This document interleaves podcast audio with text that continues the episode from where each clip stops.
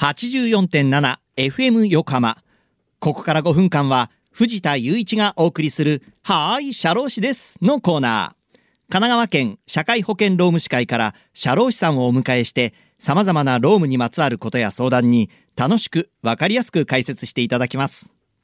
6月の社労士さんは神奈川県社会保険労務士会横浜西支部所属近藤留美さんです。近藤さん、今週もよろしくお願いします。よろしくお願いします。さて、6月から7月にかけて、労働保険、社会保険の保険料を決定する時期となっているということで、まあ、前回は健康保険や厚生年金保険の保険料の決定方法についてのお話を伺いましたけれども、まあ、そもそも社会保険に加入する人は、これ、正社員だけなんでしょうか？はい。健康保険や厚生年金保険などの社会保険には、正社員と法人の代表者、役員等が加入することになりますが、パートやアルバイトの方も要件を満たせば加入しなければなりません。はい。原則的には、パートやアルバイトの方でも、1週間の所定労働時間と1ヶ月の所定労働日数が、正社員の4分の3以上である場合に加入することになります。はい。つまり比較的正社員に近い労働時間や労働日数で働くパートやアルバイトの方が社会保険に加入することになります。はい。ただご注意いただきたいのが近年の法改正でパートやアルバイトの方に対して社会保険の適用拡大が行われるようになりました。これパートやそのアルバイトに対する社会保険の適用拡大これ具体的にはまあどのように拡大されたんでしょうか？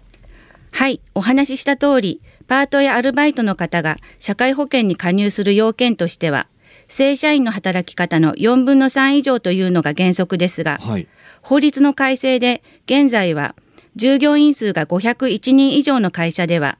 1週間の所定労働時間が20時間以上であり、月額の賃金が8万8000円以上であり、1年以上雇用される見込みがあり、学生でないことが満たされれば、そのものを社会保険に加入させなければいけなくなりました。この、まあ、社会保険のその適用拡大っていうのはこれはさらに進んでいくんでしょうか？はい。今年の10月からは従業員数が101人以上の会社まで、さらに令和6年の10月からは従業員数が51人以上の会社まで義務化されます。はいこれまあ、法改正もされていることですし、えー算定基礎届の手続きこれも注意しなければいけませんね。はい。先ほどお話ししました通り、これまで正社員の4分の3以上要件を満たせず、加入できなかったパートやアルバイトの方でも、今後は一定の要件を満たせば加入できる広がりを見せています。はい算定基礎届の際の計算方法や記入方法も、正社員の原則的なものと短時間労働者のものとでは異なりますからご注意ください。はいまたコロナウイルスの影響で休業手当をもらっている場合なども含めて算定基礎届の記載方法にご不明な点がある場合には年金事務所お近くの社会保険労務士にご相談ください。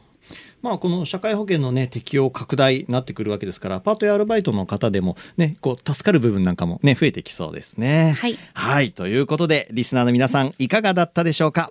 はい社労士です。では皆さんからのメールもお待ちしています。社労士さんに聞いてみたいことやこのコーナーへの感想もお待ちしています。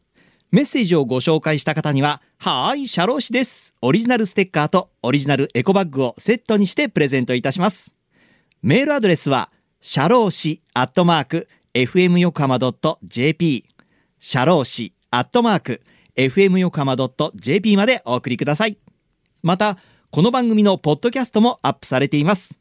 FM 横浜のポッドキャストのページや、神奈川県社会保険労務士会のホームページから飛べますので、ぜひ聞いてみてください。今までの振り返って聞くことができますよ。